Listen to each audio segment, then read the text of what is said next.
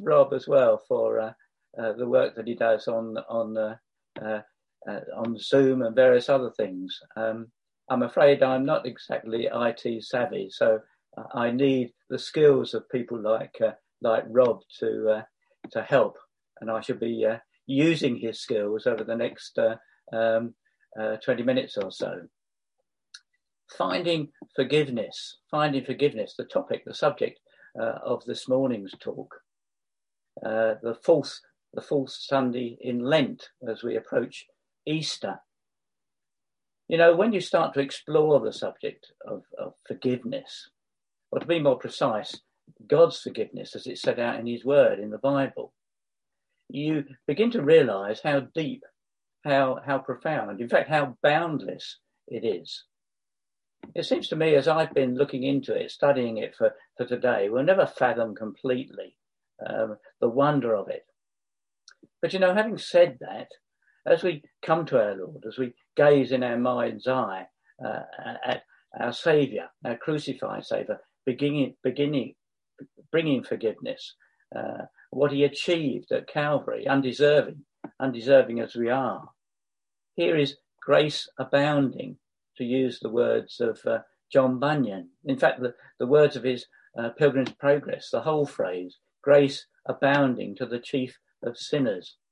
And uh, if you're like me, uh, I, I can use that phrase uh, for myself. You know, because like Bunyan, as Paul says in, in Romans chapter 3, all have sinned, all have sinned and fallen short uh, of God's glory. I'm sure it comes as no surprise that uh, in God's word, in the Bible, it talks a lot about forgiveness. Uh, the concept appears frequently in the New Testament, but it also appears in the, in the Old Testament as well. There's a wonderful verse about this in the book of Nehemiah.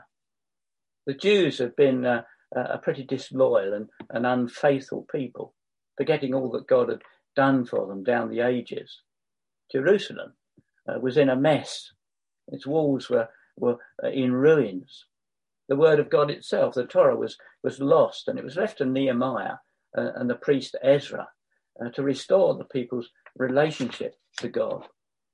And in response to Nehemiah and, and Ezra's challenge, we read in Nehemiah chapter 9 and verse 17 uh, that, that, that the people refused to listen and failed to remember the miracles that God had performed among them. And then they said, and you can see it on the screen, but you are a forgiving God, gracious and compassionate, slow to anger and abounding in love. You are a forgiving God, gracious and compassionate, slow to anger.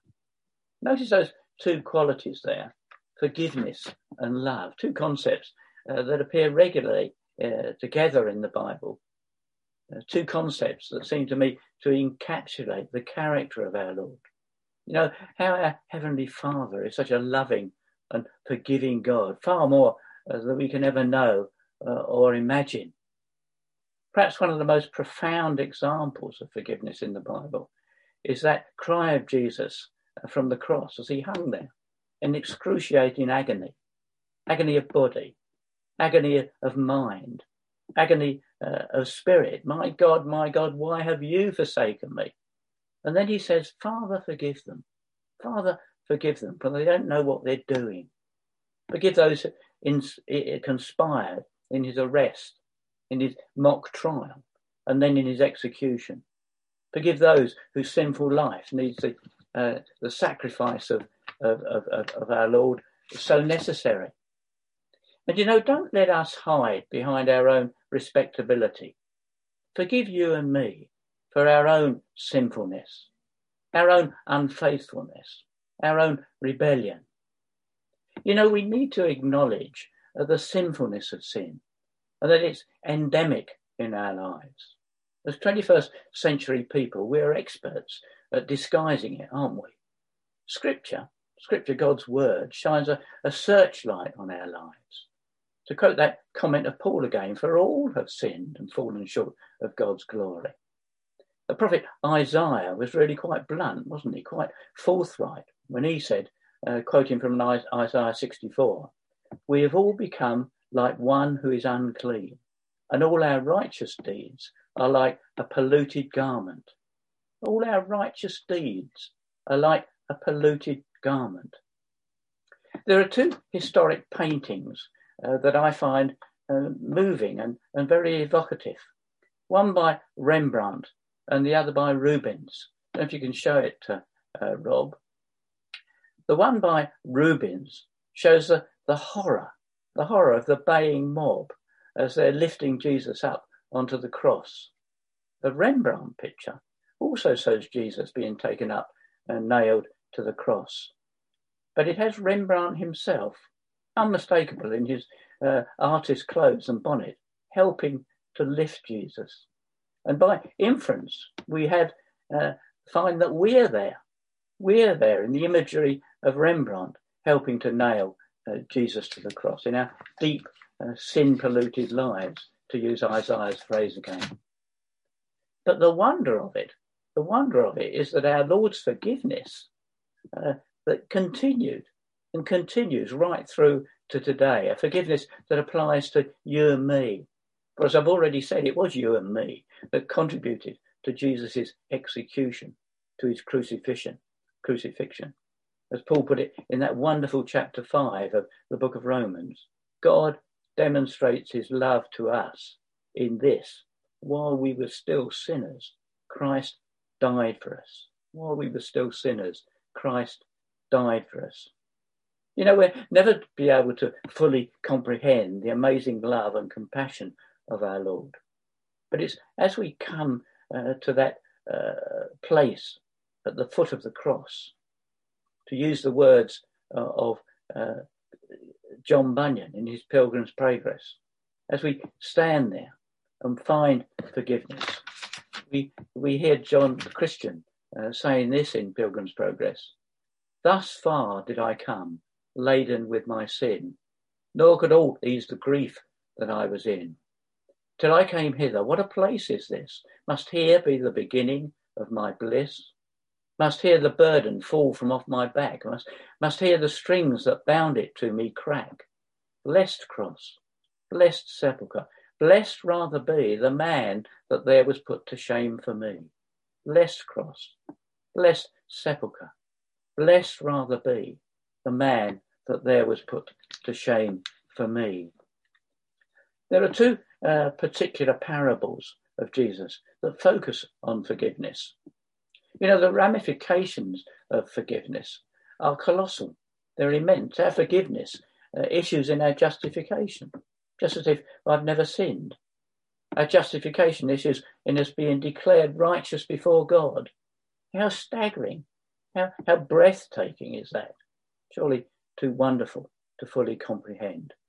And in reality, it was validated, guaranteed, consummated in our Lord's glorious resurrection.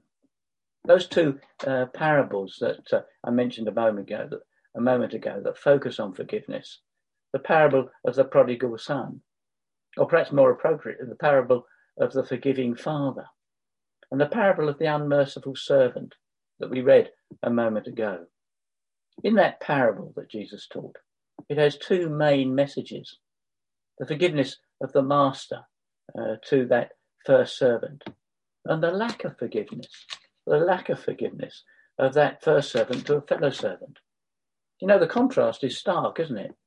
And in particular, when you compare the level of forgiveness in each case.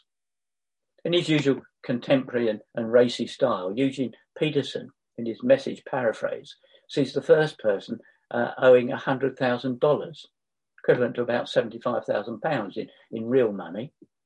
Just uh, think of that. The second servant uh, owed just $10, about £7. The Master's forgiveness, our Lord's forgiveness, is total, is total and immense. The first servant laid himself open to the mercy and compassion of his master. And he was uh, re- relieved, relieved of the debt. But then to depart with an unforgiving spirit. You know, that's shameful, isn't it? Absolutely shameful. How does our Lord's Prayer go? Forgive us our sins as we forgive those who sin against us, as we forgive those who sin against us. C.S. Lewis once said, and incidentally, if you haven't uh, heard uh, uh, Chris's uh, wonderful uh, talk about C.S. Lewis that he did last night, um, look it up. I'm sure it'll end up on, on YouTube or on our, our website. C.S. Lewis said this To be a Christian means to forgive the inexcusable because God has forgiven the inexcusable in you. To be a Christian means to forgive the inexcusable because God has forgiven the inexcusable in you.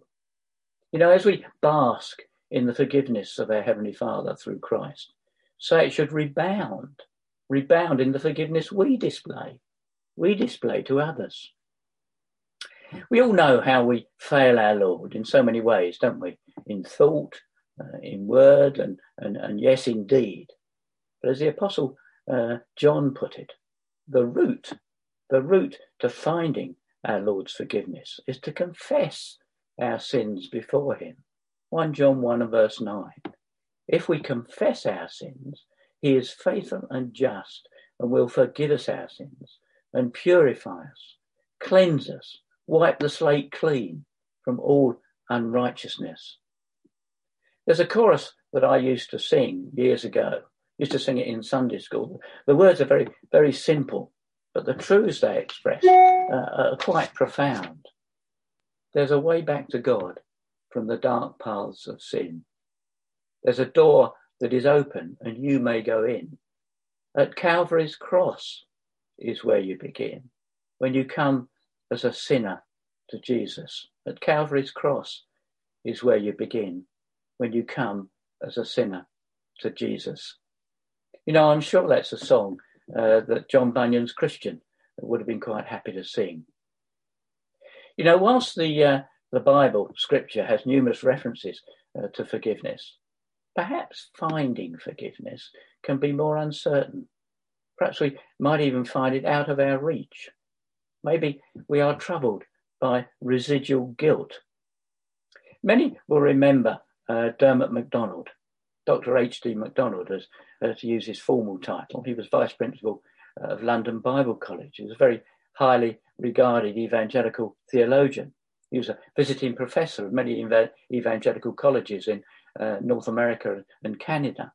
He lived with his wife Anne in Newark, and he was a, a member of Haywards Baptist Church. He was quite involved in the forming of the fellowship in the first place. In fact, he was our first moderator.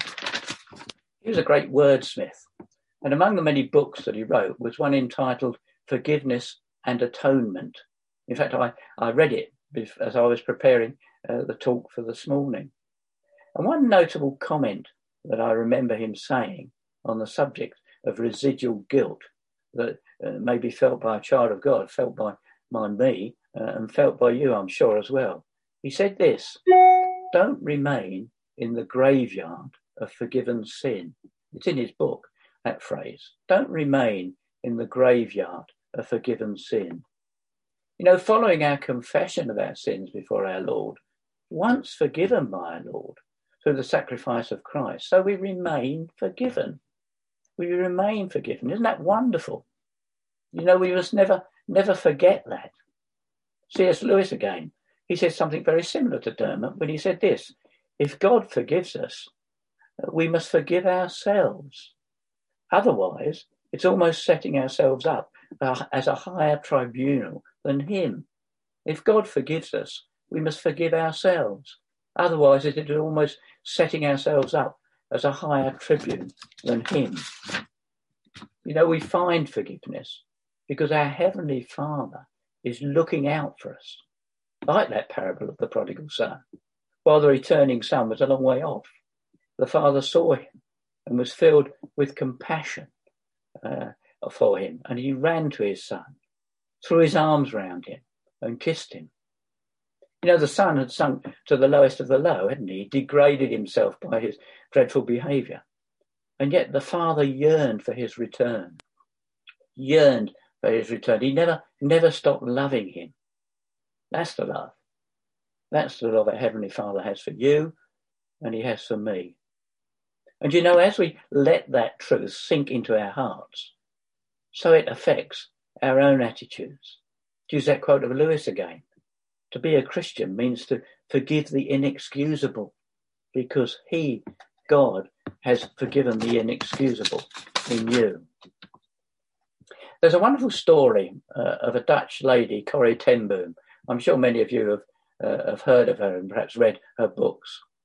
During the Second World War, uh, she hid numerous Jews from the Nazis. And for her troubles, uh, together with her sister Betsie, she ended up in Ravensbrück women's concentration camp. Betsie sadly died there. Sometime after the war, uh, she was preaching at a church, and in the congregation was one of the, the camp guards. Let me finish by reading what she says about that in, in her autobiography. That's a picture of the two of them. Um, Corrie is the uh, front picture, and behind her is uh, is uh, Betsie. She said this. It was at a church service in Munich that I saw him, the former SS man who had stood guard at the shower room door in the processing centre at Ravensbrück. He was the first of our actual jailers that I had seen since that time, and suddenly it was all there. The room full of mocking men, the heaps of clothing, Betsie's pain-blanched face. He came up to me at the church as the church was empty, beaming and bowing. How grateful I am for your message, Fraulein, he said. To think, as you say, he has washed my sins away. His hand was thrust out to shake mine, and I, who had preached so often to the people in Bloemendaal the need to forgive, kept my hand at my side. Even as the angry, vengeful thoughts boiled through me, I saw the sin of them. Jesus Christ had died for this man was I going to ask for more? Lord Jesus, I prayed, forgive me and help me to forgive him. I tried to smile. I struggled to raise my hand. I could not. I felt nothing, not the slightest spark of warmth or charity. And so again I breathed the silent prayer. Jesus, I cannot forgive him. Give me your forgiveness. As I took his hand, the most incredible thing happened. From my shoulder, along my arm, and through my hand, a current seemed to pass from me to him, while into my heart sprang a love for this stranger that almost overwhelmed me. And so I discovered that it is not on our forgiveness any more than on our goodness that the world's healing hinges, but on his. When he tells us to love our enemies, he gives along with that command the love itself. Corrie ten Boom was uh, able to forgive because God, through his spirit, created that genuine uh, sense, that genuine act of forgiveness in her life. And you know, so it is with us, uh, with our act, with our sense of forgiveness. It's because, to use uh, C.S. Lewis's words again, God has forgiven the inexcusable in you and in me. Forgive us our sins as we forgive those who sin against us. Let's pray. Our Heavenly Father, we thank you uh, for your word. We thank you for that it teaches us so much. Lord, we forget, confess that so often we, we fail in, in, in forgiving, uh, in forgiving others. Uh, but dear Lord, you forgave us. Uh, uh, you forgave us for the inexcusable for the sin that is in our own lives, the things that we do and that we're, we're sorry for. And Lord, we thank you that as we come to you and confess before you, so you uh, forgive us completely. Uh, and you do that because uh, your Son died on the cross for us as he cried out, Father, forgive them, for they don't know what they're doing. Lord, we, we thank you and praise you for that. And Lord, as we uh, go forward during this coming week, we ask that Uh, we may go forward with a forgiving spirit deep in our hearts. We pray this prayer in and through our dear Saviour, the Lord Jesus Christ. Our closing song is a